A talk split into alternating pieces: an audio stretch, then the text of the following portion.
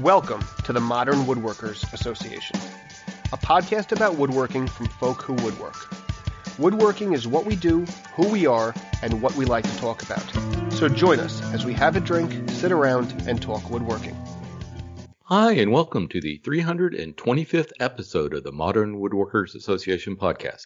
I'm Kyle Barton. And I'm here with my co-host Sean Wisniewski. Today we're visiting with Jason Thigpen, an accomplished leather maker, furniture maker, owner of Texas Heritage Woodwork, and our favorite Aggie. So welcome to the show, Jason. Hey guys, thanks for having me. I had to get Hey, the Aggie part back. in there. Oh, yeah, well, you- I I like the favorite Aggie part. Um, I'm Mhm. Assuming have you a- know hundreds and hundreds of Aggies, and I'm the cream of the crop. That's right. That's right. I Yeah, mean, you're either what's what's what constitutes an Aggie? Let's clear this up for the Nor- the Midwesterners of, of this. Is that Uh, just a a- Texan? A graduate of Texas A&M U- University. Okay, okay, so you're okay. I, and I I don't even think I knew that about you. Um, uh, that being said, I don't know who else Kyle knows that is an Aggie because I don't Well- think I know anyone but you now. yeah. so- w- By It was- by default, that makes you my favorite. yes. Yes. I, Excellent. I would have to say that uh, what's funny is I can say Jason is my favorite Aggie because um, a, uh real good friend of mine, we carpooled together to work for what eight years together, and he's an Aggie too, and his name is also Jason. Let's get into some woodworking news. But uh, the first thing is, is is not a is not a great story. It is kind of sad to hear about Nancy Hiller and she's starting her cancer treatment. I just wanted to give a shout out to her and all of our thoughts and prayers go out to her and her journey ahead and wishing her the best. Absolutely. Yeah, it's really sad to hear. Uh, Yeah, hope she, hope she pulls through. Yeah, but extreme, extremely uh, uh, brave of her, and probably a little bit cathartic to you know, um, you know, do some of the blog posts she did, and uh, she posted something on Lost Art Press, and also on her own um, uh, website called Making Things Work.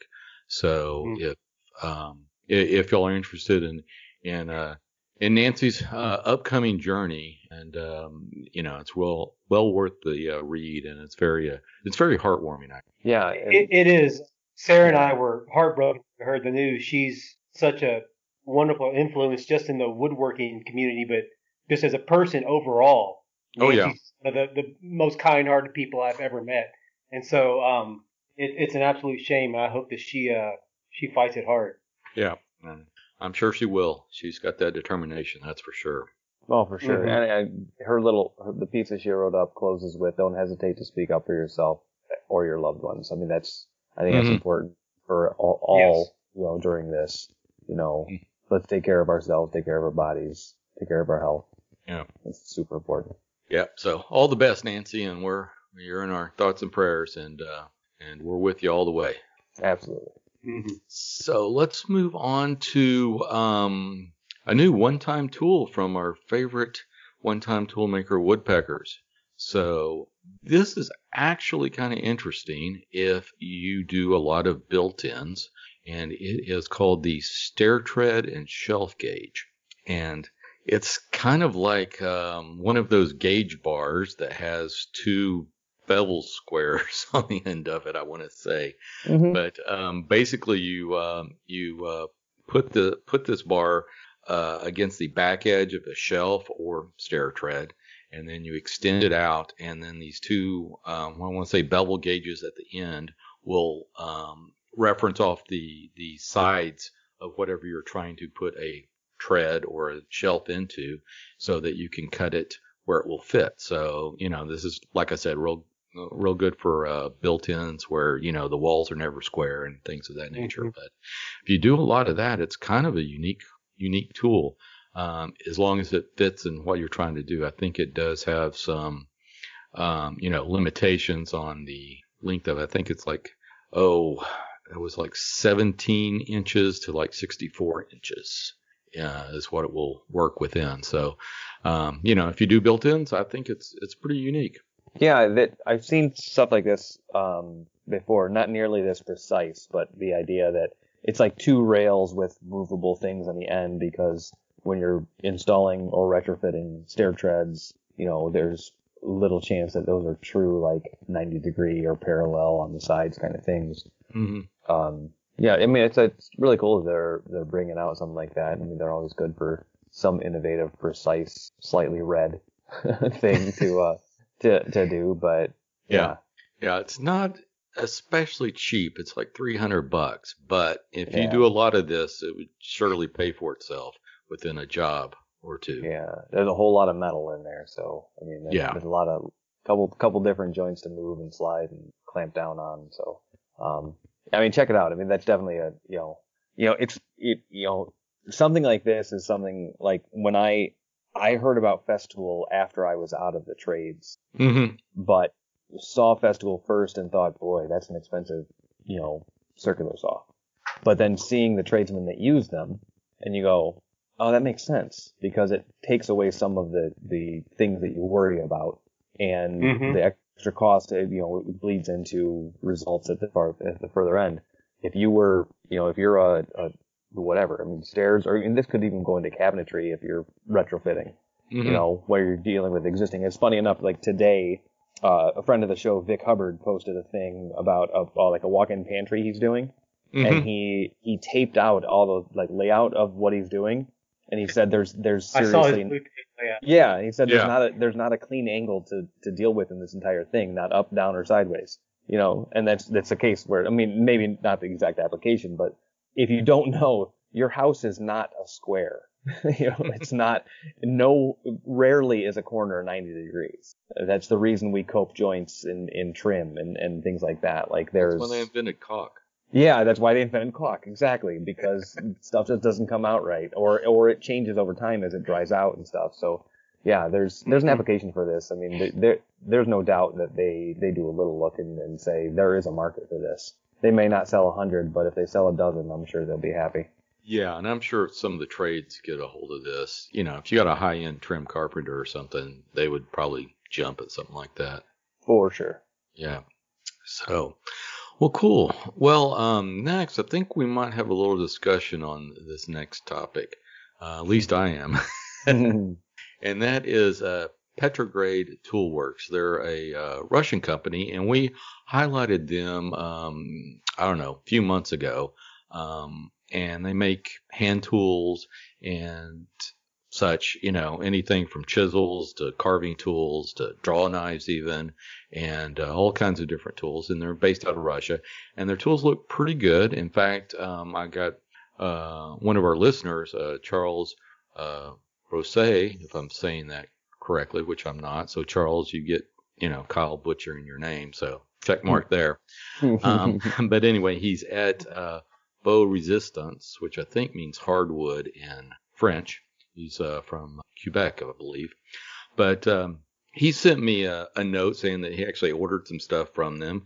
Um, it came in fine from Russia. Their ordering process is a little funny, um, but he said it came in fine. Uh, no, you know, no, I guess duty fees or anything. Everything was perfectly fine, and he really liked the tools. He thought they were good quality, so that was good to good to see. But apparently, Workshop uh, Heaven out of the UK is now carrying them, so that might make it a little bit easier to order.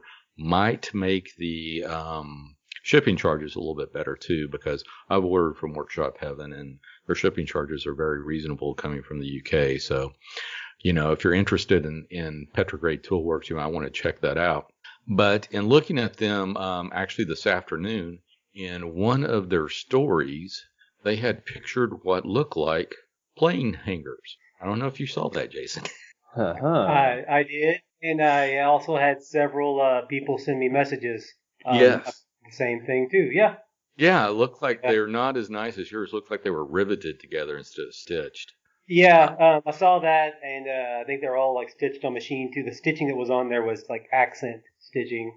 Um, Mhm. so yeah, I, I yeah, I don't know. Um, yeah, now I went to their website. Yeah, I went to the web. Yeah, I went to their website to see if I could find them. I couldn't find them listed anywhere.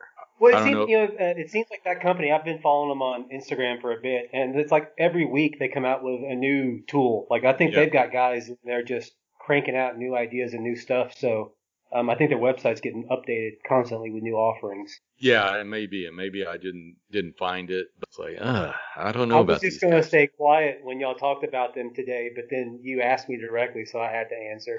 Yeah.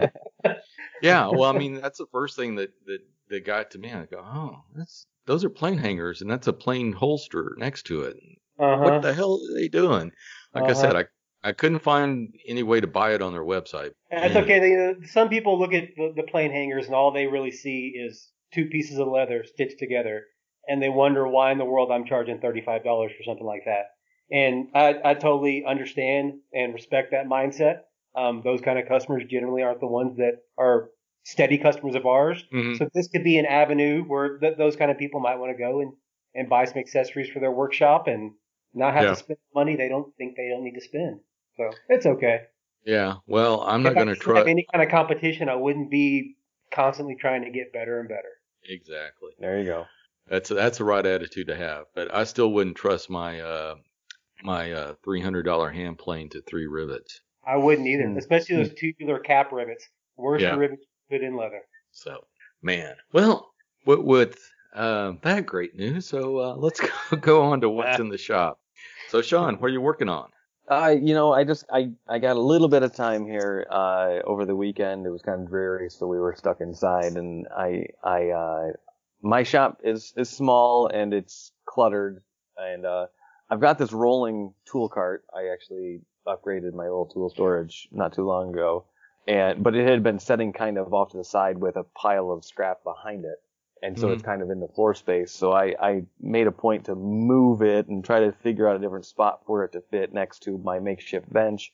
And then I had an extra set of LED uh, lights I pick up at Costco. They're like 40, maybe not even $40 for like two four foot LED strips um, that can like work serially. So you can plug in more than one and they're all on Mhm. individual Mhm. drawstrings. And so I, I configured my lighting a little better. So now I've actually got more lighting in the area um, just trying. There's more to do, but um, yeah, it's still cluttered. But at least now I, I have a little more walking space to go in between things. So just it's a little little tidy up. Nothing nothing major. Um, I did make a a, a, a late fall jacket for my beehive as well. That's a whole nother thing. But um, basically to help them insulate a little bit in the in the cooling weather up here. Um, they now have a coroplast sleeve over the hive Hmm. that uh that is just a, a little bit of a windbreak, a little bit of a thermal barrier, just just to try to help them.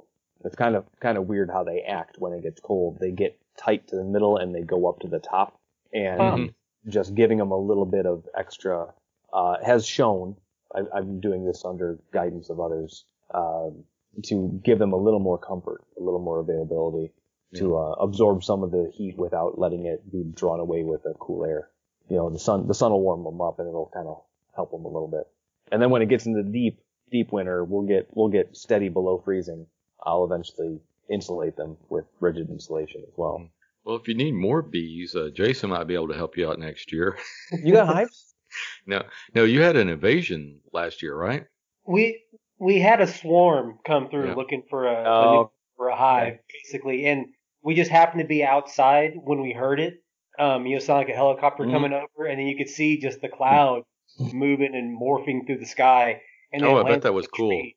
Yeah, it was it was so cool. Um, and then landed on a tree right close to one of my uh, one of our workshops out here. And as the afternoon progressed, like the, the just a big mass of bees started to gather on the outside of this tree.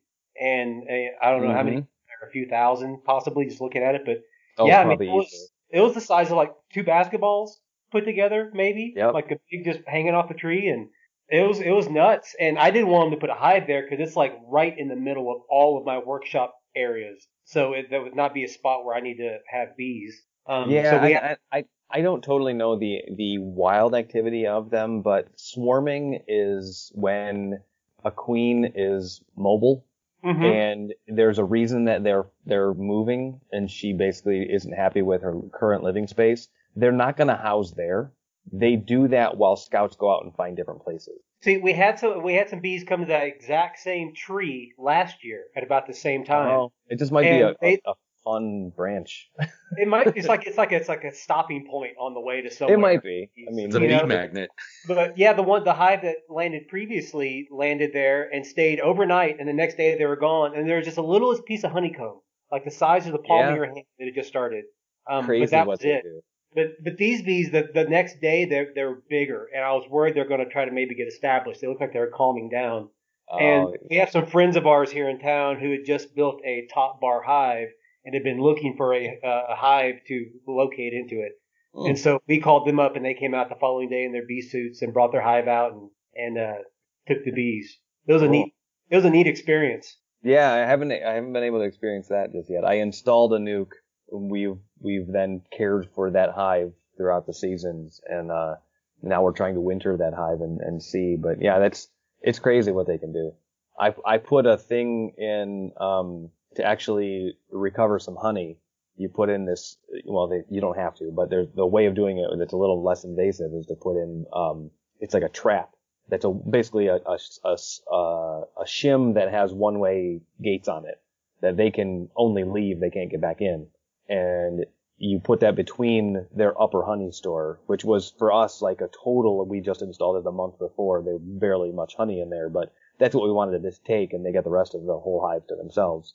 Um, it, I left it in there too long at like four days. And by the time we took it off, they were, they were combing it up already. They were, they were building on it, just adding to it. They glued it down to the other bits of the frame. Like they, they're, they're crazy, uh, industrious little, little beings. Hmm. Uh, yeah, yeah, and it's, and it's wild to see them, what they do for, you know, how they build and you build the comb to fill the comb. I mean, they're, they're just working. They're, they're workers. They've got nothing else to do. Yeah, they're know? they're fascinating creatures. The the neatest part to me, whenever they came in and, and got the bees that landed on that tree, was there. We tried to get them just to relocate into the hive naturally, just by putting the pheromones in there and seeing if they would move. Um, Right. But it didn't. It didn't work. So we ended up just taking the top of the hive off, and they got my friends got just a big brush basically and brushed like the entire lump of bees into the hive, and then put the lid on. And the bees didn't freak out. They didn't. I thought for sure we were all going to die from a bee attack. I don't know. Um, it was just neat seeing a mass of living creatures get just swept into a box, and it was just it was just so cool to see in person. For sure, yeah. I mean, in a very much much smaller scale and not not the, not quite the same. But when we when I installed the nuc, um, you know, we bought this little package of bees that was about the size of you said two basketballs was that swarm. My nuc was about two softballs, you know, smaller. And um, but the queen is in this cage, and it's protected with cork, so they can't get to her. They can feed her through screen, but they can't. She's not allowed to leave. Well, what you do is you you kind of put that on the hive and you release that cork, and there's still a candy cork inside that that they can eat out. And then I just set the box next to the hive, and they like ants were marching in lines into the hive. They were just leaving, Wow. going, "Oh, she's in there. I got to go there." And they're just following the scent, and you could tell, and it was like two by two, down the line and in. And within an hour, however many hundreds and hundreds of bees I got were all out of the box that came in and into the hive that I hung the queen in. And they were they were hanging her out, and within four hours she was released, and it was just game on. And then, then the population grows, and, and it just goes crazy. Super super cool. Anyway, off of bees, Kyle, what do you got you in, in your shop? Um, let's see. I don't have bees. I have a few No. spiders though. But, uh, yeah, yeah. but no, uh, Adirondack chair is what I'm working on, and I will be working on. Um, um, for those listeners, where we've been recording these last two, uh, or last four episodes, kind of back to back with not much of a break. So if it doesn't sound like I'm getting much done, it's because I'm not getting much done. But anyway, um, but um, I do have all the parts milled almost to final thickness. and we'll mill them everything to final thickness tomorrow, and then I'll start cutting out parts. So hopefully by the next time we record, uh, I'll say the Ad- Adirondack chair is completed and delivered. So um, that's what I'm hoping anyway. So I've been doing that, and um, then I've been also working on a couple of secret projects um, that have both had some progress. One of those uh, I can't mention. One of those I, have already alluded to before, and that's working on a six degree um, steel reamer. And uh, I am making some progress on that front with uh, another fellow chair maker. So um, no names mentioned, and hopefully uh, we have some fruition on that. So that's that's upcoming. Very But, uh. Hmm? So that's very interesting. I just Googled today six degree tapered steel reamer. Yeah. Because I need one for my chair build, and I don't want to make one out of wood. Um, was Yeah. I could buy an offering that's out there.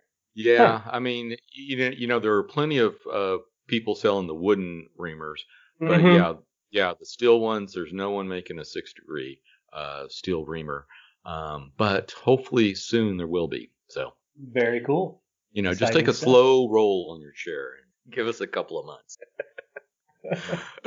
and uh, hopefully we'll be bringing something to market on, on that front. But with that, Jason, so so what's in your shop? So right now, as far as like extra stuff that I'm working on, it's uh this democratic chair, hmm um, the, the Curtis Buchanan um, design. Yeah, you're I, making some great progress on that too. Thanks, man. It's it's been a lot of fun, and it's this is all brand new to me. Um, like it, it's it's I've been doing 100% of the work on the shave horse with a draw knife uh, up to this point, and it's using all super straight grain, super wet red oak that I got from Tennessee from Greg Pennington. hmm So I've never worked straight grain green wood before. Um, we just don't have any species down here in my area that's good for that. So it's been awesome to be able to use a draw knife like the people I see on the YouTube videos. Yep. it, it's neat to peel off a huge shaving and like it's it's just such a cool feeling. Um, Uh-huh. So yeah, it's been a lot of fun and it's it's it's crazy hard to have that kind of control with a draw knife and to be able to to work wood this way.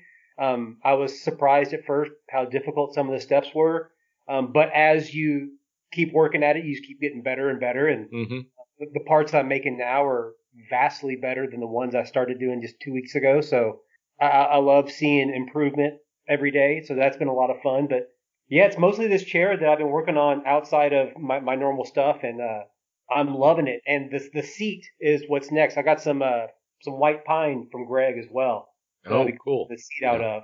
Um, and I've always used. I've got those uh, the tapered reamers from Lee Valley that are with like the 11 or 12 degree. Yeah, they're I- like, yeah, I think they're more like 12 degrees or. yeah, they're, they're pretty steep, and I've been wanting you know a narrower Mm-hmm. taper. Um, I feel like it's just a, a stronger joint and hmm uh, tighter fitting and all that. So yeah, it's, it's what I've just been kind of flirting with the idea of making one out of wood, um, with the, the you know, the metal blade. But I just I just don't have that kind of time right now, and I I've, so I've been looking at other options, and it's my first thought because I love the metal tape of the part of the tapered reamer from Right. Valley. Um, so I was just looking for metal ones in six degrees, and I can't find them. I found a few like seven degree ones used Yeah. in machinist operations, but Yeah, and I actually tried one of those, um, Okay. and it just doesn't work well in wood. It's got too many flutes on it, and it just grabs. Yeah, too many flutes will, will Yeah. make it.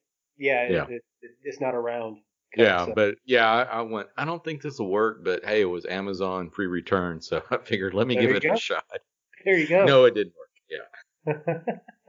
but yeah, other than that chair, I've got the standard stuff going. You know, Christmas is coming up, so we're like in the middle of our busiest time of year. So I'm working on aprons and tool rolls and block plane holsters and plane hangers and all that. Everything that Oh we yeah, make. I imagine it's just crazy right it, it's pretty nuts. Um, it, Yeah. There's times where I just have to stop and try to figure out what I need to do next because there's so many things I can't think of which one has priority. So it's it, it- it's good. It's great. Mhm. I'd rather be busy than not at all. But uh, I'm I'm ready to have a bigger shop. It's not as cluttered, so I can be more organized, so things aren't as stressful as they can be at this time of year. Exactly. Yeah. Well, yeah, I enjoyed your post, and before we uh, just remind me to talk a little bit about your plane hangers because I liked the the post you did today where you were putting, I guess, the chisel into the. Uh, yeah. You had a little jig set up, but yeah. before before we get there, so for uh, new listeners um, that may not be familiar with Jason and uh, Texas Heritage Woodworks, so just tell us a little bit about Texas Heritage Woodworks and how you got started. The Yeah, uh, sure I, I guess the nickel tour. Yeah, I can I can do that. I I can definitely give you the nickel tour on this one. Yeah. Um, so I have been doing Texas Heritage full time now um, for just a little over six years. Um, I quit my full time job in October of 2014 to pursue this. Um, prior to this, I was a mechanic, um, and I, my wife and I bought a house outside of Austin um, back in like 2008, and I started kind of getting into woodworking then, you know, like building cabinets and doing fixer upper Mhm. projects around the house and um, after a couple of years, I got to where I felt I needed a, a proper workshop apron, um, and started looking online for one, and could never find something that I liked. Um, everything didn't have an option that I felt it should have, or had extra stuff I didn't want. And so I ended up making my own. And at around that time, I just joined Instagram, and I had 30 or 40 followers, and I posted a photo of my apron on Instagram, and one of those followers uh, was a gentleman named Todd Niebel, and he contacted me and wanted to buy an apron like I had made. And so I, I made another one and, and sent it to him, and he posted a photo, and then I got other messages from other woodworkers, and it just kept growing. Um, and after one year of doing aprons on the side, like nights and weekends and stuff like that, um, I'd also started making tool rolls at that time. Mm-hmm. After one year of doing that as a hobby, it got to where it, business was so good and we were getting in enough orders and we were busy enough that I quit my full time job. Um, my wife was a stay at home mom. She had two young boys at home at the time, was pregnant with our third, and that's when I quit to do this full time. And we've been. I, I remember. I remember it. Uh, woodworking in America when she was pregnant with the third. Yeah, and they, that was our first ever woodworking show. That was uh yeah. 2014 in Winston Salem. Yep, yeah, that was our first that. ever event. It's it's funny the very you know at the, at the, very beginning of those shows when people all first come in, it's just it's a madhouse. It's like you know, it's like Black Friday in Walmart. Mm-hmm. Um, people mm-hmm. everywhere, and after the first like surge of, of the crowd came through and it kind of died down, I looked at my wife and I was like, "This is what I want to do for a living. We have to figure out how to do this for good, full time." Like I knew then that that was it. That's what I had to do.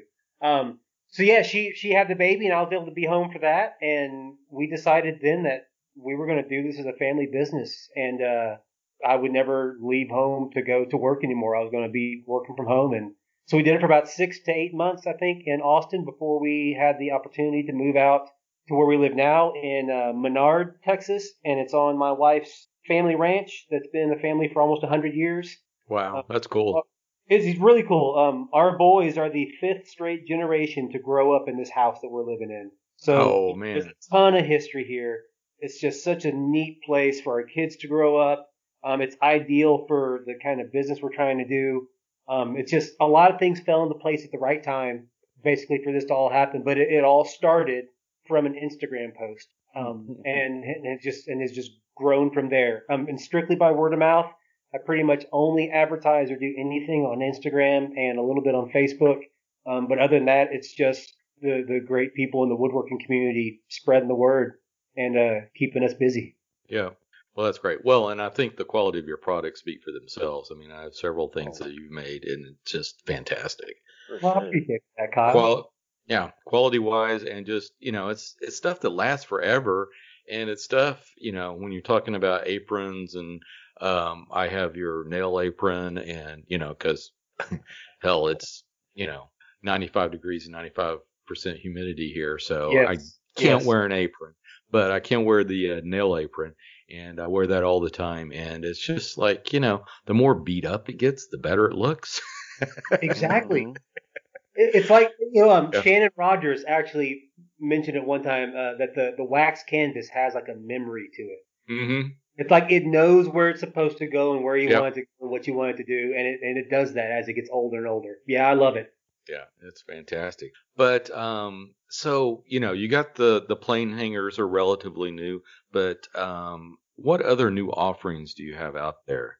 You know, as far Especially as for the holiday season, even though by the time this posts, you won't be able to get it for holiday, but you know, you're talking, you know, Father's Day coming up and, you know, all of that. Valentine's Day. Everybody's got anniversaries. Yeah, exactly, exactly.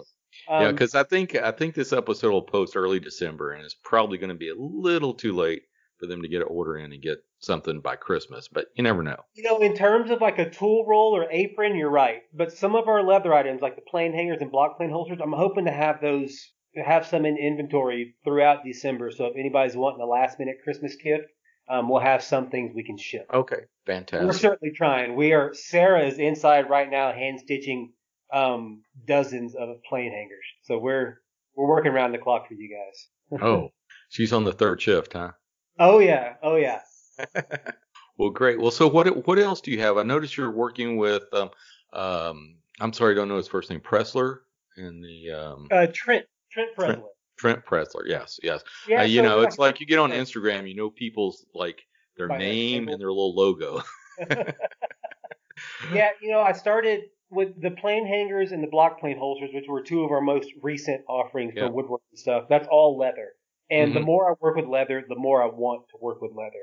And so Mm-hmm. I, I keep coming up with new, more ideas and more products and things I want to make. And not all of them necessarily pertain to woodworking or craft in general. Right. Uh, uh, I, I so I started making like wallets and like you know portfolios, like a book that can hold like a daily planner and, and field notes books and things like that. Um, I've developed a, a like a satchel you can carry. Um, Mhm. I've been working on a lot of like personal leather goods, pretty much. Uh, that's been something I've been wanting to branch out on for a while, and I've just kind of it's just kind of happened lately. And and yeah, I just partnered up with Trent uh, to make a, a wallet for him um, to release with his branding and stuff on it. Um, it, it seems like as our our business model progresses and grows and changes, that we're getting a lot of lot more like dedicated leather equipment and stuff.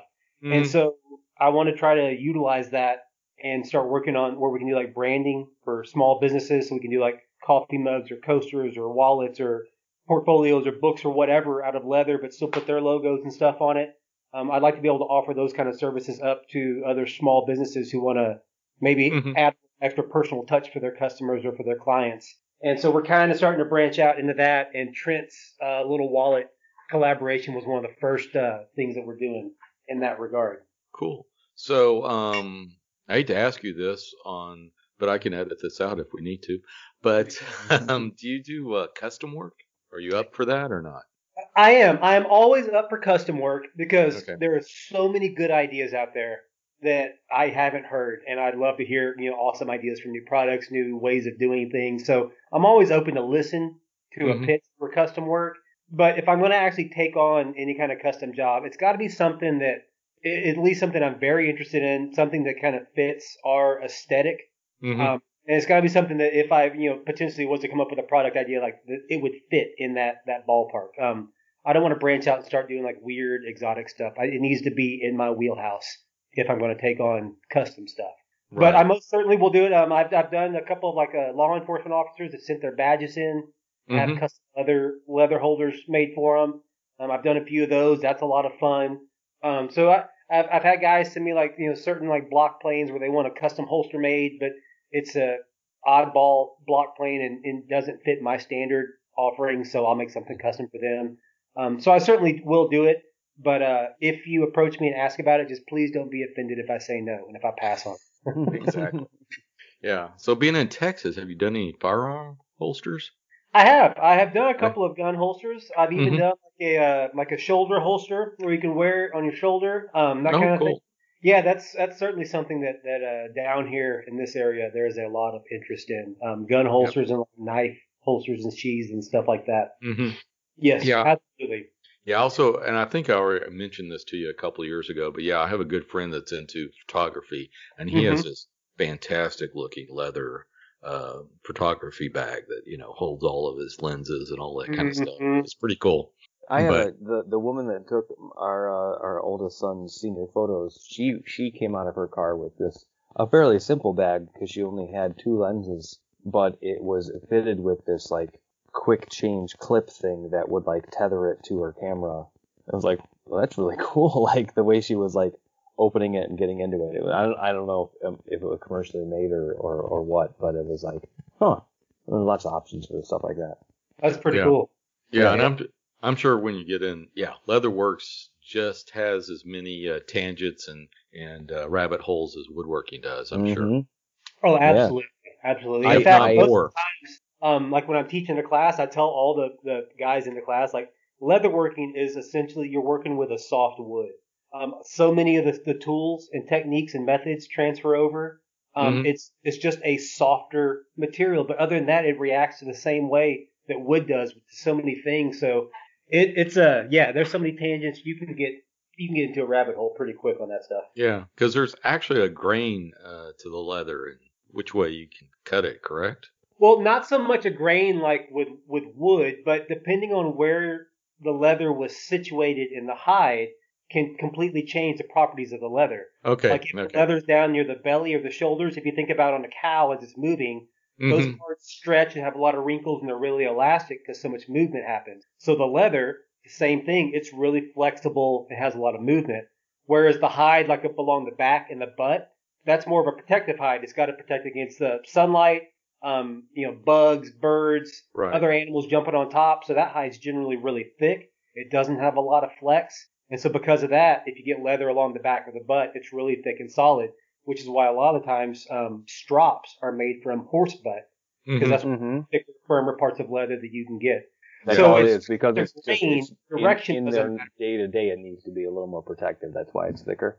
Exactly. That's Exactly. kind of cool. Yeah. yeah. So like okay. cutting straps, something that doesn't need to have a lot of stretch, I'll cut those from closer to the back.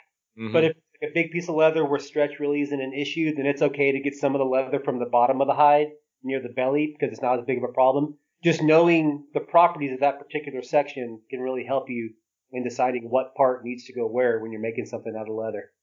Well, that's that's cool, and I'm sure you can get a lot of that out of some of the classes you're teaching. So tell us a little bit about that. Um, I know Yeah. with COVID, it's it's it's COVID's kind of thrown a wrench into things on that, Thrown but a yeah, wrench. um, I, I love to teach. I love to talk about what I do. Mhm. and I like to see other people get a kick out of it and get some enjoyment out of the same stuff I do. So I've, I've started going around teaching leather classes. Um, the first one, the first main one I taught was in Seattle about a year and a half ago at the Pratt Fine Arts Center, and I was actually supposed to go back there this last May, um, Mhm. but due to COVID, that that was all shut down. Um, but yeah, I just actually got back from a big class in uh, Tennessee at Greg Pennington's uh, Windsor Chair workshop Mhm. his scenario was unique. We were fortunate that um, the COVID restrictions in Tennessee um, still allowed us to operate as long as people were masked up or had you know proper social distancing. Right. Greg's shop is a big shop surrounded by windows, so we opened up all the windows. Everybody had a lot of space to work. He's got a huge covered porch, and so everybody, some people were able to set up and work on the porch the whole time. So we all had a lot of space um, to move around and work. We had a lot of circulation, so it was a pretty good environment um, as far as you know the whole scenario is concerned. But um, I taught my homestead satchel class uh, at Greg's, and it was a three-day class. We had eight students, and by the end of the third day, all eight students had finished their project. Um, they all had really sore fingers from three days straight of stitching leather hmm but it was awesome. I got so many emails from students after the fact, um, asking me advice on what tools to buy next, what projects they ought to tackle next with leatherworking. So to see that they're wanting to continue on and not just be content with the one project was a really, really good thing for me. Oh, well, Uh, that's cool. And that yeah. was only three day class. That was a three day class. That is correct. Holy crap! Because I've seen the satchels. I didn't realize it was a three day class. I would Mm-hmm. thought it was like a week class. Well, So- now, are you thinking of the the big tool tote? That No, I've no. Some of the shows with all the No, tools no, I was thinking about the the satchels that they were doing. Okay. Yeah, Yeah, the, yeah. The tool tote's like a five or six day class, but yeah, the satchel's uh, three days. It's three hard days. Yeah, understood. Yeah. That's for sure. But um, it's absolutely. You know, we had some people showing up on that last day of class. Class was supposed to start at about eight thirty or nine o'clock, and we had some students showing up at six forty-five in the morning and not leaving till about eight o'clock that night on the last day. Okay, But they got it done. they got it done. They Yeah. got it. Well, Yeah. you know, you need to teach some of those classes closer to home, and I need to take one of those because that looks it, it, it's kind of fascinating. I like the the leather craft, always have. So Mhm. I was one of those kids that went to Tandy Leather back in the day. So Mm, I remember that name. yes, Oh yeah, Tandy's the gateway, man. that's right, that's right. But uh, yeah, that is so cool. Um, so what other? So what what classes? You said you do the satchel class and you do a tool tote class. Um, I've done the tool tote class before, but it's a really involved class. And It's like five to six days of at least probably 12 hours a day. Um, it's intense. I don't know that I would teach that one again just because it's so involved. Um, Mhm. But uh, that might be better for like a series of videos or something down the line. But yeah, Mhm. the homestead satchels are our main big class right now that we do that I've got a actual curriculum for and, and, and all the patterns and stuff. And I'm hoping to expand and do more, but at this point with, with things kind of in limbo, Right. um, it's it's hard for me to devote a lot of attention to that, not knowing for sure when we can get back into it. Oh yeah, that makes But- sense. But yeah, the whole goal really is for me to be able to teach classes here in, in our area in Menard, um, and have classes in Texas. And Mhm. my whole hope had been to travel the country and teach at a variety of schools and institutions and kind of get a feel for how everybody handles classes and how everybody teaches. And that way I could use all of their ideas and have good success with our school. Um, I know nothing about running a craft school at all, so I might as well go and learn from those who have already figured it out. hmm Exactly. For sure. Well, well. Speaking of Menard, so you bought a building in downtown Menard, correct? yeah, I don't want people to be misled when they hear the word downtown. It's it's well, it has a stop sign, doesn't it? Or does it, have has a traffic? a stop light actually, and the Wow. stop light pretty much You're the big time. downtown district. Um, yeah, we we acquired a building. Um, it's been about two and a half years now, three years. Yeah. We got this building. Um, Mhm. Yeah, it's a The it's an old off building, which is which is fun to say. Yeah, yeah, the Finch off building. It's a it's an old two story stone general store, um, like you think of when you think of most like small town America. You know, the real narrow buildings that are real long that line Main Street. That's basically what we bought. Um, it uh, it's in bad shape. The guy who owned it uh, ran like a general store, department store kind of thing out of it, and in the 80s, early 80s, shut the doors and just walked away and never entertained any offers to buy it um, never did anything with the stuff that was inside, just basically just walked away and let it rot. And so we bought it after he passed away, and uh, the roof had partially caved in in some spots. Um, all of the inventory was still inside and was in various states of decomposition. And so basically over the last, uh, you know, three years, um, mostly my wife and I, with the help of some really kind-hearted, hardworking friends over the years, have cleaned it out and it is almost completely empty now. We have removed 32 tons of trash from the building. Whoa, thirty Yeah. Whoa. Well, I, I, I rounded up. It's 31.95 tons. I, the- that's all right. That's all right. That's all right. and that's like by wheelbarrow and by a trash can at a time. Um, Oh man. Those are too narrow to get any kind of like a skid steer or bobcat in there. So we're real limited and it was just a lot of work. We sifted through all of the trash and found so many cool items. Yes, you have. Yeah. A lot of stuff um, dealing with Menard's history. I mean, like old handwritten invoices from the late 1800s, um, Freemasons commemorative coins. Uh, there used to be a meeting place for the Odd Fellows, and we found like all of their meetings minutes and their constitution and bylaws from the early 1900s, and just the most amazing things that if we had just you know got all the trash out as quickly as possible and just dumped it, we would have lost all this stuff. But we took the time to sift through it all and found a lot of neat things that I'm excited about. But it's now empty. And Sarah and I are currently working with a bank in San Angelo to get financing to get the construction underway, to get the roof fixed and get the floors fixed. Hmm And that is hopefully going to be starting here in the next couple of months. Um, so we are pretty positive that this is going to be our last like Christmas season in this current workshop. And that hopefully here over the spring and stuff, we will start moving our workshop into the building or we can expand. We can have big dedicated workstations. Um, We can just really get this thing cranking the way that I feel like we should be going. Um, we're at a really exciting time with the, the building and, uh, I I cannot wait to get a roof on it. It's been a long time coming. A lot of work to get to this point. Now, do you currently have any employees, or is it just uh, you and Sarah and the kids? It, it's it yeah, it's it's just Sarah and I and the boys. Um, that, Okay. that is it. I make pretty much everything out here in my shop. Um, she helps out with all the hand stitching of the the leather items, so the wallets, plane hangers, block plane holsters. Um, she and I pretty much stitch those together, Uh-huh. and uh, she handles all of the custom embroidery on tool rolls and aprons, right. and she handles all the correspondence, all the email, yeah. and she does our bookkeeping as well. So, So who so who d- who's better at hand stitching? you know, it's funny if you get items that we have both hand stitched and threw them into a box and started sorting through it and looking, you wouldn't be able to figure out who stitched what. Mm. At this point, our stuff is identical, Wow, that's cool. and it has to be. Um, Yeah. I, you know, Yeah, I, it does. I, I, I couldn't fathom. You know, we have people buy several plane hangers at a time, five, six, seven of them, and they have them all lined up on their tool wall. It Mhm. would bug the hell out of me to look up on somebody's Instagram post and see two plane hangers side by side that had different kind of stitching on them. right. I- I couldn't have that happen. So we have to we have to stitch the same or it just wouldn't work out. Okay, let me ask it this way: Who's the fastest then? Dude, that's a good question. We have never actually raced. Um yeah, okay, that that's definitely an Instagram story right there.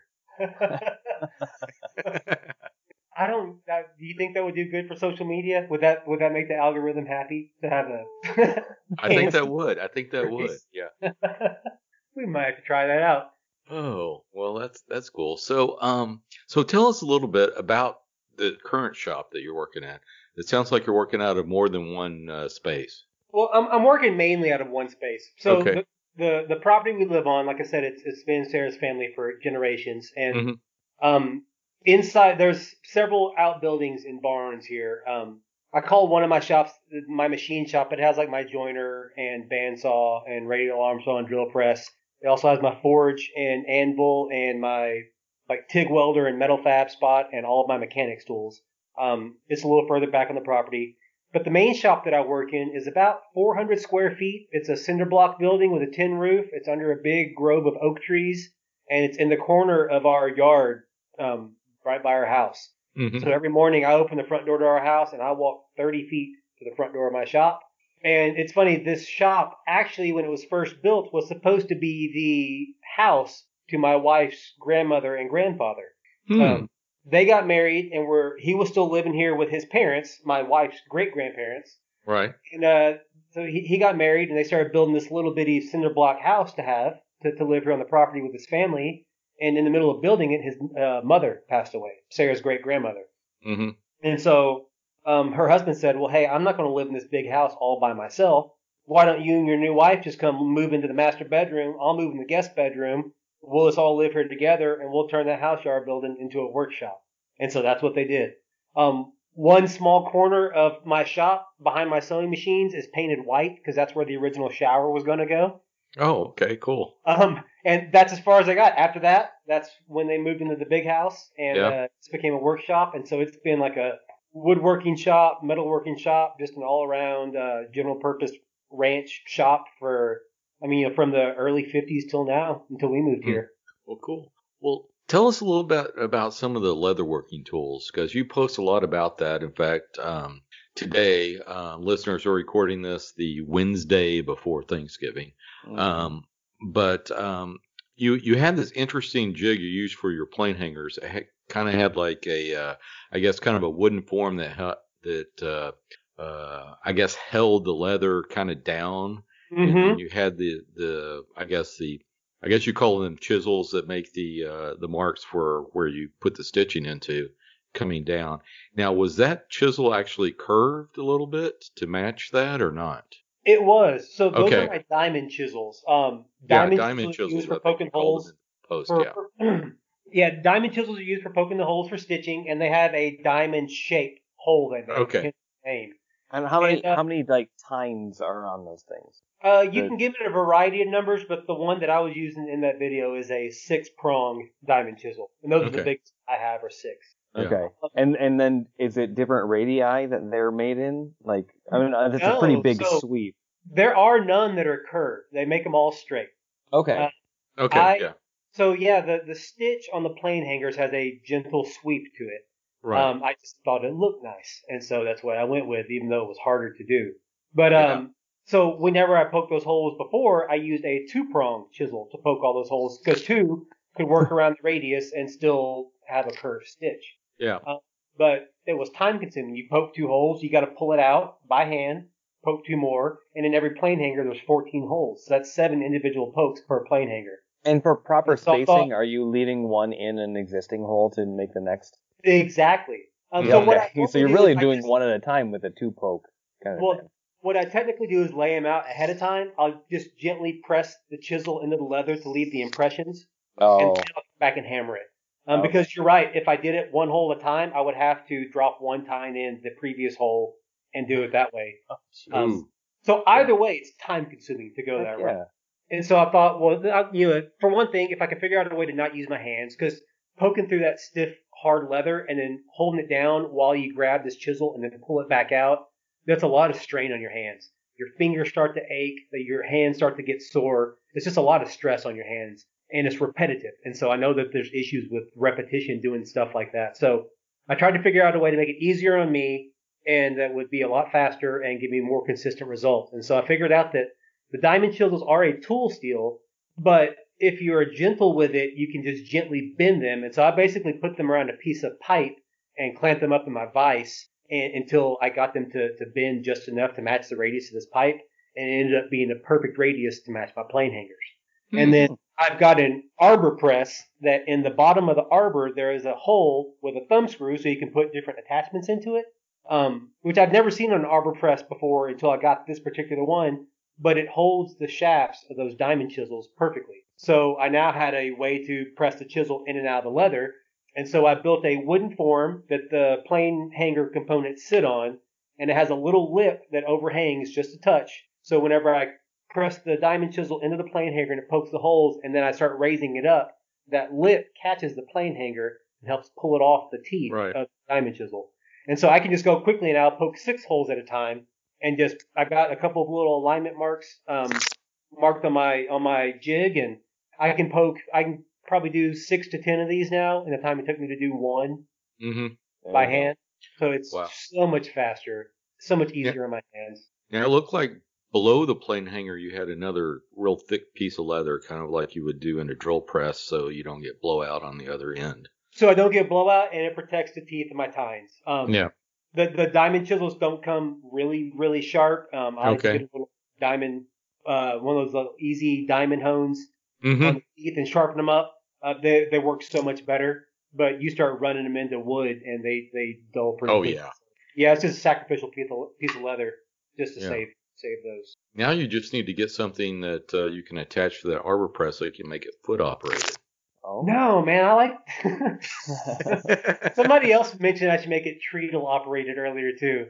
Um, then I'm always having to stand on one foot and I'm stomping a bunch. That just oh, feels- okay, okay, yeah. That well, that makes sense. I feel like I'm at a hoedown or I'm a square dance. well, well, when I watched the video, you know, it's like, is that, you know, because I, I didn't know what kind of setup. I go, that's probably foot operated. But then I saw on the very side of it, you uh, your arm going back and forth, and I was going, hmm, okay. Mhm. So it just stuck in my mind. Hey, wouldn't that be cool if it's foot operated? But uh, well, that that's fantastic. So um, um, now you also have bought a bunch of different dies uh, for you to cut the leather, correct? Over the last, I guess, the last year or two. Uh, yeah, about almost two years actually. Yeah, I got um. Okay.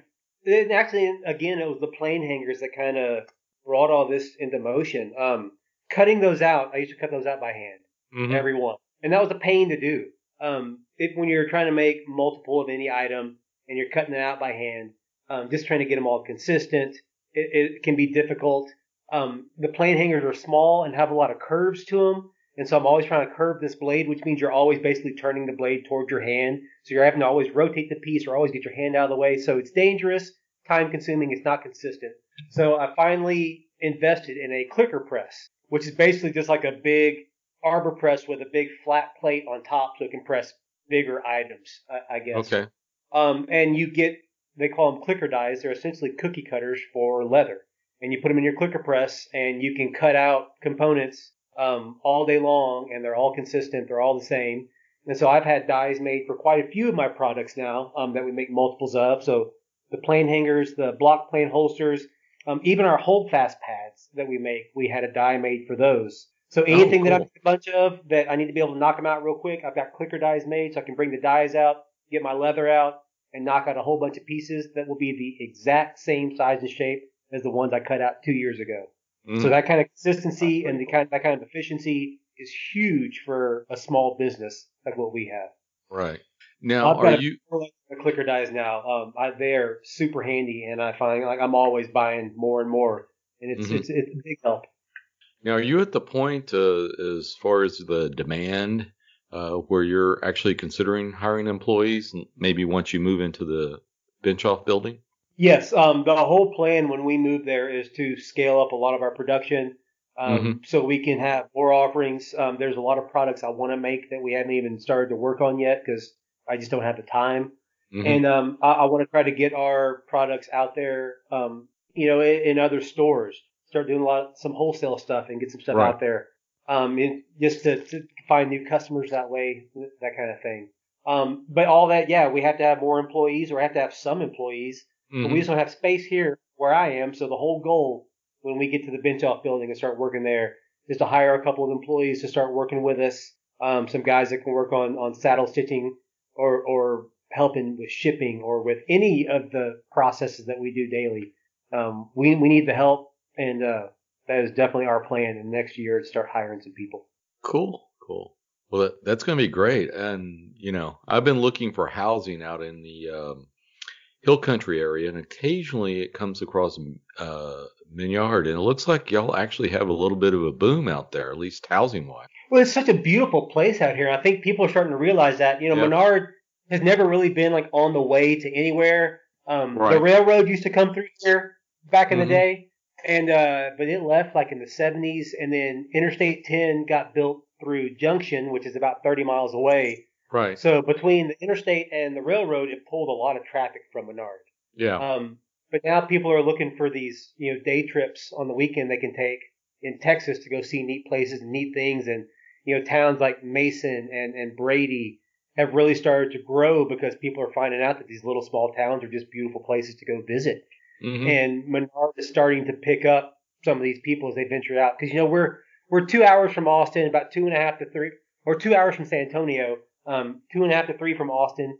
So we're a good day trip. We've got a lot of beautiful scenery out here, a lot of deep, deep history um, as far as Texas goes out Yes. here.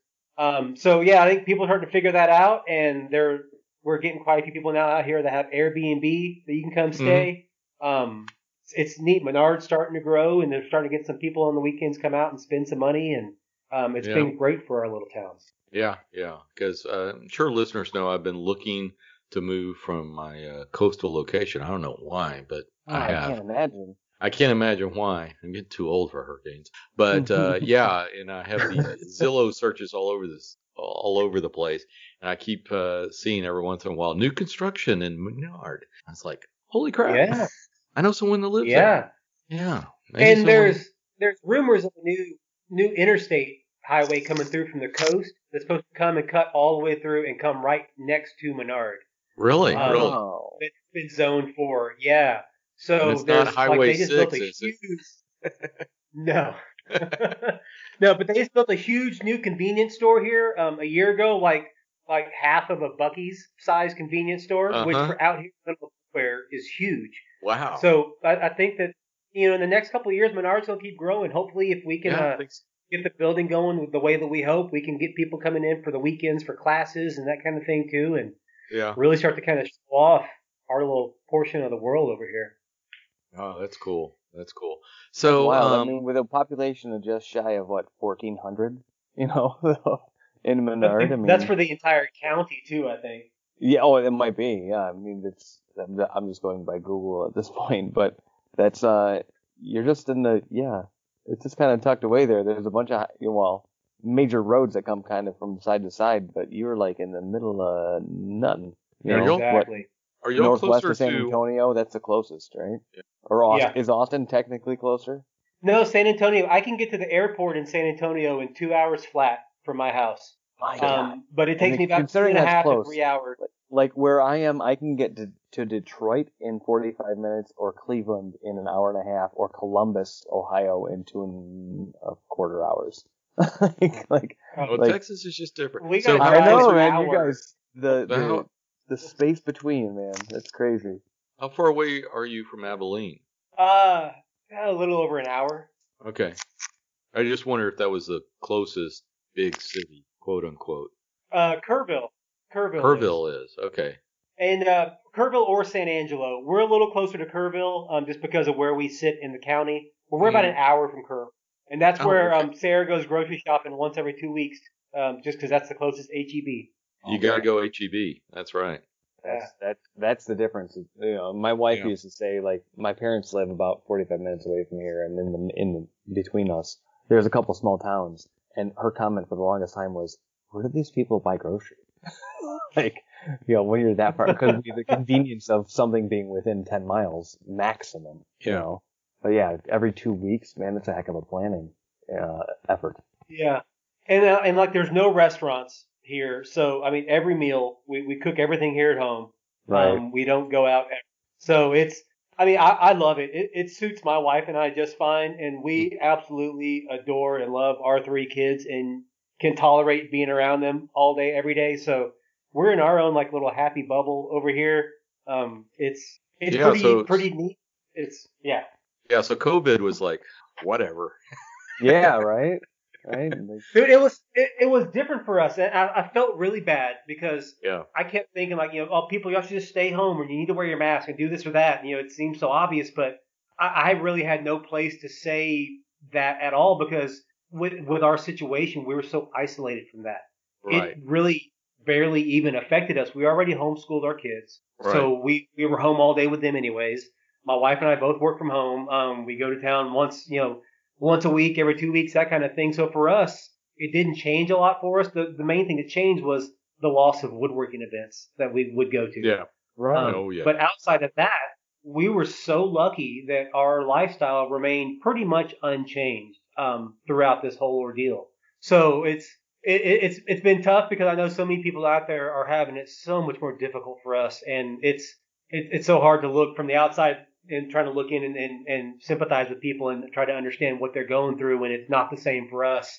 But uh, it's it's certainly been a life changing thing. Our kids are all just hyper aware of what's going on because for them it's it's all over news or all over the TV. Mhm. It's it's everywhere. So it's been interesting as a parent to try to to teach them and explain what's going on um, because it's so new for all of us as well as adults. But yeah, Yeah, and it's it's got to be something uh, that's going to be like a, uh, a milestone in their lives, kind of like I guess. Well, this is going to be a milestone in our lives too, but like 9/11 was kind of a milestone. It's just like, hey, yeah, Yeah.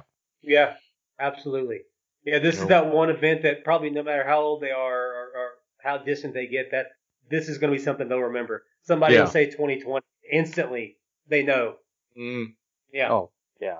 yeah, it'll be some something that uh, you know people after them will ask them. So what was it like during COVID time? Yeah, We don't talk about that. Yeah, exactly. Weird to think. Hey, and a thought that came up, not to get on the current, uh, you know, e- eco health political tangent, but um, somebody, you know, back in 1918 was the last time that America went through a great pandemic. But we don't, we didn't hear about that all that much, but we knew about the Roaring Twenties. So even back then, with the lack of technology and whatever, they got through it pretty darn quick. And so we can only Yeah. hope for the same or better mm-hmm. no matter what how it goes, Absolutely. no matter who's compliant or not, I, I think we're going to get through this sooner or better than they did even back then. Abs- Yeah. Absolutely. And I think all of the promising news on the vaccines um, is going to be a, a huge help for all that too. I'm Mhm. really looking forward to that getting rolled out and, and people being able to return back to normal and, and get on with their lives. For Yeah, exactly. But as one uh, podcaster I listened to said, I'm holding out for the gummy vaccine. there you go. I just I just want the chewable. But no, I Yep. I heard what was it recently the and by the time this is heard, this may change. You know, uh, but it was they were surmising that maybe by May that like 70% of America could have the opportunity to be vaccinated. Mm-hmm. That's that's huge. That's enormous. Like that that That's, That's- hurting me. I think that's Uh, better than flu. You know, yeah. even like you know that's that's awesome. Yeah, I think that's herd immunity at that point. Yeah, you get I, I, at 70% vaccinated. Yes. Yeah. Yes. Well, that's the thing though that you can Those still are- carry That's if you're insane, vaccinated. dude. You know, Yeah. you, you may not contract, but you can still carry. So that's you know you got to watch out for that as well. Yeah, I mean it's it's it's heartbreaking. I may edit some of this out, but I mean, um, I mean my mom lives what 15 miles from me, and we're not having Thanksgiving together. It's it's Mhm. heartbreaking. Yeah. Mm-hmm. Yeah. Yeah, my mom stopped by to see the kids and hand them a card the other day, but we're not going there. You Yeah. know, that was it. And, she stepped in the door, but that's as far as she got, and we all stood at a distance. Like that was that's a really uncomfortable thing to do. Yeah. So the better, the the quicker we get out of it, the better. But but uh, you know, but my mom's really adapted to the uh Facebook video church, so she may never go back. I'm not sure. You know, there's some, something about you know those those kind of things. As long as the the community feel the the handshakes and hugs, you know, before or after, Yeah. uh, you know, but the fact that you can sit in your pajamas at home and and participate, that's not all that bad. That's right. I say that as a guy who works in my basement with pajama pants on pretty much daily.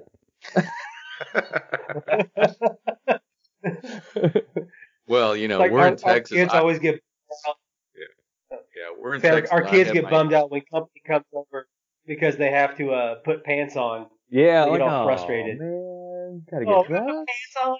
So they kind of enjoyed the pants because it's like pants off, dance off all the time, man. Oh, I imagine. Yeah, I wear my Hanes shorts, which are somewhere between underwear and actual shorts. Hey, not bad. 15 bucks on Amazon. Um, there you go. but anyway, so uh, depending on how much of that I, I edit out, um, so so I noticed uh, you've done a lot of truck repair on uh, Instagram in the last oh six months or so, and um, I, I know you have you come from the automotive background, but that is you know keep those posts up. I actually absolutely adore those posts as far as uh, what you're doing and what goes into it, and uh, some of the um, I guess big hammers you take to things and cutting torches and whatnot. Yeah, well, I, I appreciate you saying that. Um, I've actually some of my posts on those truck repairs and the jobs I've been doing have been some of the more engaging social media posts that I've put up. Um, people have a ton of questions, um, have a ton of feedback, all kinds of interesting things to say. So uh, I, I didn't think they would be as popular as they were, but apparently a lot of people really enjoyed seeing um, uh, Ford Power Stroke engine torn down and rebuilt and all that good stuff. So. Oh yeah. I'm glad to share. I wish it wasn't so expensive to share it with y'all, but I'm glad to share anyway. I can imagine. hey, but at least you didn't have to pay any labor costs on that. Holy crap. oh, that's the thing. You know, and that was one of the things. Um, Sarah was driving that. That's our Ford Excursion. We love it. Mm. With three Yeah. kids, when we're driving anywhere, it's third row seat. It's got a diesel motor. It's four wheel drive, so it's perfect for out here on the ranch. We pull trailers occasionally. Like it's the all around ideal vehicle for our situation.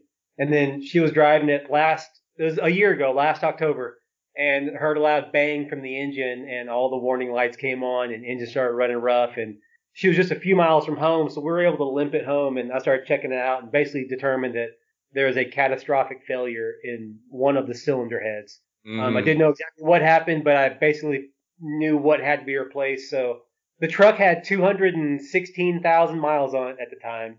Ah, so- it's just getting broken in. It, yeah, for a diesel, yeah, I mean it's it's that's okay. Um, Yeah. This has the 6.0 diesel in it, which is uh, has a lot of known issues. Yeah. um, where Ford cut back in the day. But um, we were trying to figure out should we fix it or should we get a new vehicle, and just trying to find anything with a third row seat in it that was under fifty thousand dollars is impossible. It's Oh, yeah. insane what vehicles cost nowadays. So Oh. I started looking into what it cost for me to fix this motor. So I, I went with a lot of really great aftermarket parts. I removed every single weak spot that came with this engine from the factory. So we should easily get another two to three hundred thousand miles out of it. Um, rebuilt the front suspension while I was at it because it needed it, and uh, I did all of that in the hopes that I have it ready in time to make the road trip to Tennessee for that class I taught at Greg's place Mhm. and it worked out great. I drove up there and back and got almost 17 miles to the gallon in it, which in a Wow. 7,000 pound pretty good. yeah. And uh, That's fantastic. yeah, it was almost a thousand miles each way, and I drove straight through um, there and back, and it performed flawlessly. So uh, I think it was a good good choice in the end for us to to rebuild it and work on it. But yeah, if I would have had to have taken it to an actual shop and paid labor costs, we might have just been buying a new vehicle at that point. Mhm. Yeah. Um, any shop would have easily charged, you know, 100 hours uh, for what I, I did. And that, Mm. you know, 120, 100 an hour, yeah. that would get ex- Yeah. You're buying a new vehicle at that point. Yeah, Yeah. exactly. But when you're in it for parts cost, it, that's a different story. hmm Yeah. Wow. Well, that's good. And you're also doing a little. Well, not you're not doing blacksmithing. One of your sons is doing some blacksmithing. Mhm. So, I assume in you know Yeah. probably what five years, uh, you're gonna add some uh, you know hand forged hinges and whatnot to uh, the uh, inventory there. Man, if, if he has his way, it'll be a lot less than five years. He's Oh. all about making some hand forged creations and making some money. Um, Oh, cool, cool. Yeah, so my, my our oldest son Jackson, uh, he he just turned 11 over the summer, but last Christmas I gave him a it was a 19th century hand forged um, cross peen hammer, blacksmith hammer. Um, the Mhm. head weighs about a pound, pound and a quarter, so it's a lightweight little hammer for him. Uh, put a new handle on it, and uh, I gave it to him for Christmas and told him that we were going to start blacksmithing lessons as part of his homeschool curriculum. So once every one to two weeks, I get a full, you know, one or two hour lesson plan, and we'll go out there to the forge and we'll make whatever that that lesson is for that day. And yeah, he's really been enjoying it. Um, like really, really, really enjoying it, and seeing like his hammer control develop and improve over each lesson, and Mm. seeing his, his just level of comfort working around the forge. I mean, he's an 11 year old kid going up to this basically big metal tube that's spitting out dragon fire, and he's just working around it, totally comfortable and and at ease, and just as confident as he can be. And it's just the neatest thing to see his growth and maturity and his development as we've gone through these lessons. Um, forging's a pretty dangerous thing to do, and he's taken to it well and done so safely and with Mhm. enthusiasm. And it's it's been a whole lot of fun, man. A whole lot of fun. Oh, that is cool. So I see one of those uh, power hammers in your future. Oh man, I want one in a big way. but those are expensive too. I got to figure out how to build one. I Yes, think there's some YouTube exactly. videos out there. Yes, yes. Wow, that that is so cool. Well, um, before we uh, wrap everything up, so what's next for you? Anything you that we haven't pimped that you want to pimp, or or whatnot? You know, not really, man. Um, we've covered all the products. We've covered. I mean, the building's the big thing, really, for us Mhm. right now. That's our main focus. Um, Right. And then yeah, just continue the, the blacksmithing lessons with my son, and just hanging out here on the ranch. We got new goats the other day. That's exciting. We Oh, got I- new goats. sorry, I was gonna put that in the show notes and I totally forgot about it. So, uh, your your existing tree climbing goats are never been seen be- since, or what? Yeah, yeah. Unfortunately, our tree climbing goats they got out at, at some point. Um, Yeah. we we know the day they got out, but we have been unable to locate them. Um, I've driven over thousands of acres of Yeah. ranch land and I can't find them. Um, they're probably in with a herd of cattle or sheep or something somewhere. Um, I'm I'm hoping the optimist in me says that's where they are, but then there's no telling. Yeah. Um, but funny thing is that the uh, electric company, there's a utility line that runs behind our property, and the electric company was in one day over the summer doing maintenance on the utility lines. And there are access gates between all these properties that just follow the utility line, so they can drive on the one property and then just drive down the line and not to, and these go through the gates on different Right. ranches as they work on utility lines. Well, apparently they left a couple of gates open um, in between ranches, and our goats got onto another property when that happened. And uh, we found this out because one of our neighboring ranchers lost a couple of cattle um, the same day that our goats disappeared. And Mm. so we contacted the electric company. Basically, they at the end they said, you know, we can't guarantee that um, we let your goats go, and we also can't guarantee that we didn't. But we want to make you happy because we've been driving on your land. So they made it up to us, and they partnered with a local rancher um, who raised goats, and uh, they they helped us out. And we've got five new goats on the property. Um, I've rechecked all the fences ten times over, so hopefully they'll stay in this time. Mhm. Um, but yeah, so we got goats again. I was sad for a while. Um, the sad part's just not knowing what happened to the goats. Uh, you know, are they alive? Are they dead? Are they? Yeah. Oh, it's not knowing's tough. Yeah. Well, we we hope they're in, you know, enjoying their goat lives, doing their goat things, and hanging out in trees. Yeah, I pretty much figured they just found a better tree somewhere else and left me for it. Well, you're gonna have to teach your new goats how to uh, climb trees. So. Yeah. Oh, and for anybody listening who's confused about the whole tree thing, my two goats we had previously every night would climb up into an oak tree and sleep like in one of the big crotches up in, in the top of the tree. Every night, without fail, they climb a tree and sleep. And uh, my Instagram followers really enjoyed seeing the West Texas tree goats. Exactly, and I probably should have explained that up front too. But anyway, you know, we figure everybody here knows everybody, and you know, hey.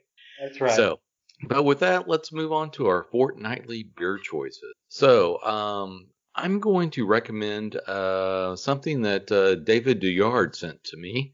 I have not uh, had this personally, but occasionally he sends me uh, some beers he's drinking, and that looked far more fabulous than uh, what I was drinking. So it's uh, brewery. Uh, the brewery's called uh, Legitimus I assume that's how you pronounce that. Looks like And- it. Yeah, I know it's a, uh, a uh, Latin name, but anyway, um, it's a brewery that's located near him in Vermont, and it's called. Uh, he he shot me a, a shot of a couple of cans. They're both New England IPAs. One of them was named Doctor Strange Haze, and uh, I Hmm. saw the picture, and it was very uh, hazy IPA.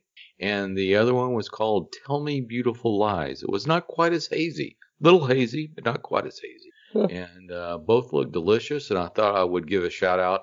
I know that's a uh, brewery that uh, David frequents often because he often sends me pictures from there. So, but uh, it, it looked fantastic. And uh, someday me and David are going to have a beer there. So, with that Oh, said, uh, Sh- Sean, what's your uh, recommendation?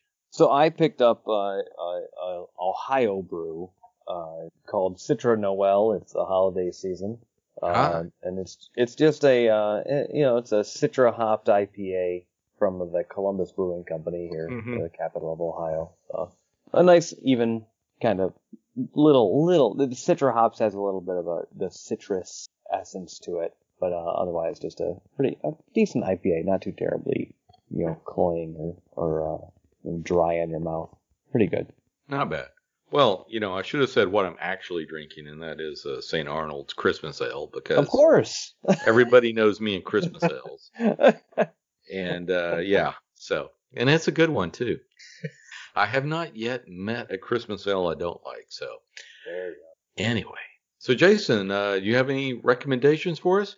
Well, yeah, but I feel kind of bad because y'all are throwing out exotic, awesome sounding Mm. stuff, and yeah, I'm, I'm not as big of a beer drinker as I used to be. I used to homebrew and I was really, really into it for a while, but um, since I work late nights out in the shop, I, I, I tend to shy away from that I can as imagine. much. So I don't. Yeah, I don't want to sew myself up with one of my machines. So, but my my go-to beer, one of my favorite beers of all time, even before I homebrewed, as I homebrewed, and today still, is just a good old-fashioned Guinness Stout that's been nitrogen charged. oh um, yeah.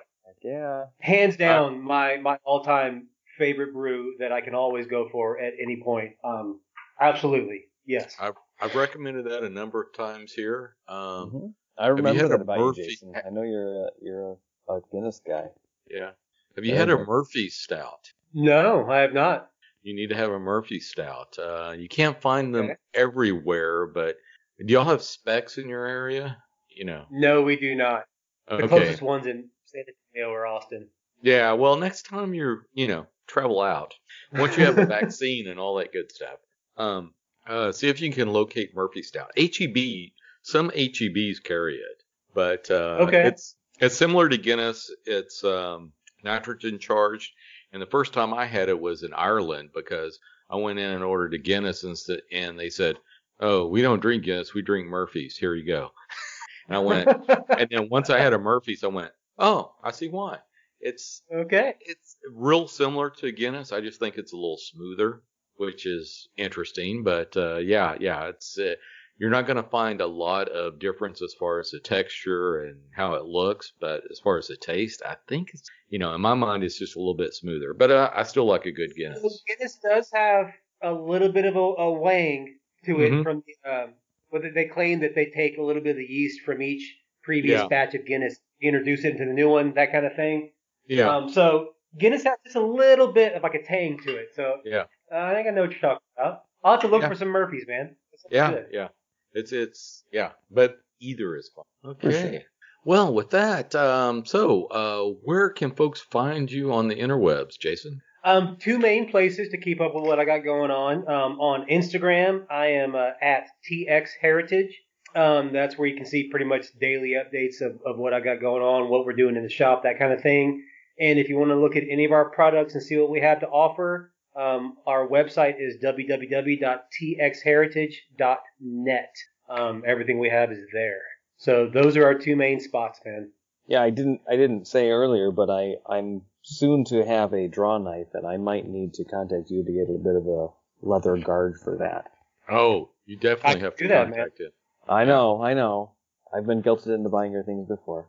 Yeah, yeah. I mean, I, I had this weird draw knife, and I looked on his site and I went, "Yeah, this will fit it," and sure enough, it does. There you go. I don't, I don't know. And nine inch is at a fairly standard size. I, I won it Oh, on I, an, yeah. you know, on an eBay thing. And, uh, Yeah. I, I figure that that's going to bleed into me getting, uh, uh, um, to making a mallet for a, a, um, uh, now I can't remember what I've, not a, uh, oh, what's, oh, froe. So I'm, I'm going to make a mallet to hit a froe that I don't have yet. Uh, but I'll need a, a shave horse to do that. So there's a whole bunch of like questionable things in my future. Well, what froe are you buying? I have a, I, I, a, against anything else, I have a gift card to Lee Valley, or no, sorry, Lie-Nielsen. yeah, I, I was about to say, don't buy the Lee Valley Pro. Buy the No, Lie-Nielsen I was Pro. get if you're Lee buying Nielsen. something new, if you can't find something Mm-hmm. around. Yeah. Yeah, I've got the I've got the Lie-Nielsen one too, and I love it. It's a good Yeah. pro. And then Yeah. sometime in the future, I might make a chair, but until then, I'm gonna just build the tooling that might assist that. And I, Okay. I, I'll, I might need things from you, Jason. So I'll be looking at you. Yeah, dude, give me a shout. I'll uh, Mhm. and if it doesn't work out, I'll I'll peer press you anyways. Oh, I know, like. I know. I still have I I've got the the the brace roll or the bit roll for the my braces my brace bits that uh that the all the original wax you know before you you know changed your your method or whatever I've got Yep, that was the last of the hand wax tool rolls, man. The one you Yep. got. yep I'm holding Oh, it- that's a holding it dear collector's item. You need to get that on eBay. no hell Pronto. no it's holding it's holding my bits I'm not getting rid of it Price you could get for that, you could probably buy two more new tool rolls. I know not not in the business man not, not my not my game. Well, so Sean, did they? Did you say where you can, where folks can find you on the no, interwebs? I, I didn't, but I'm uh, I'm Sean W78 on most things that matter. Uh, how about you, Kyle? Uh, you can always find me at barton.kyle on Instagram, the only social media platform that matters. And with that, that just about wraps it up for this show. So if you haven't already, please subscribe to us on the podcatcher of your choice. Just search for the Modern Woodworkers Association. While you're there, please leave us a review. And thanks for listening. You can follow us on Instagram at MWA underscore podcast. And the best thing you can do though is tell a friend because word of mouth goes a long way in sharing our discussion.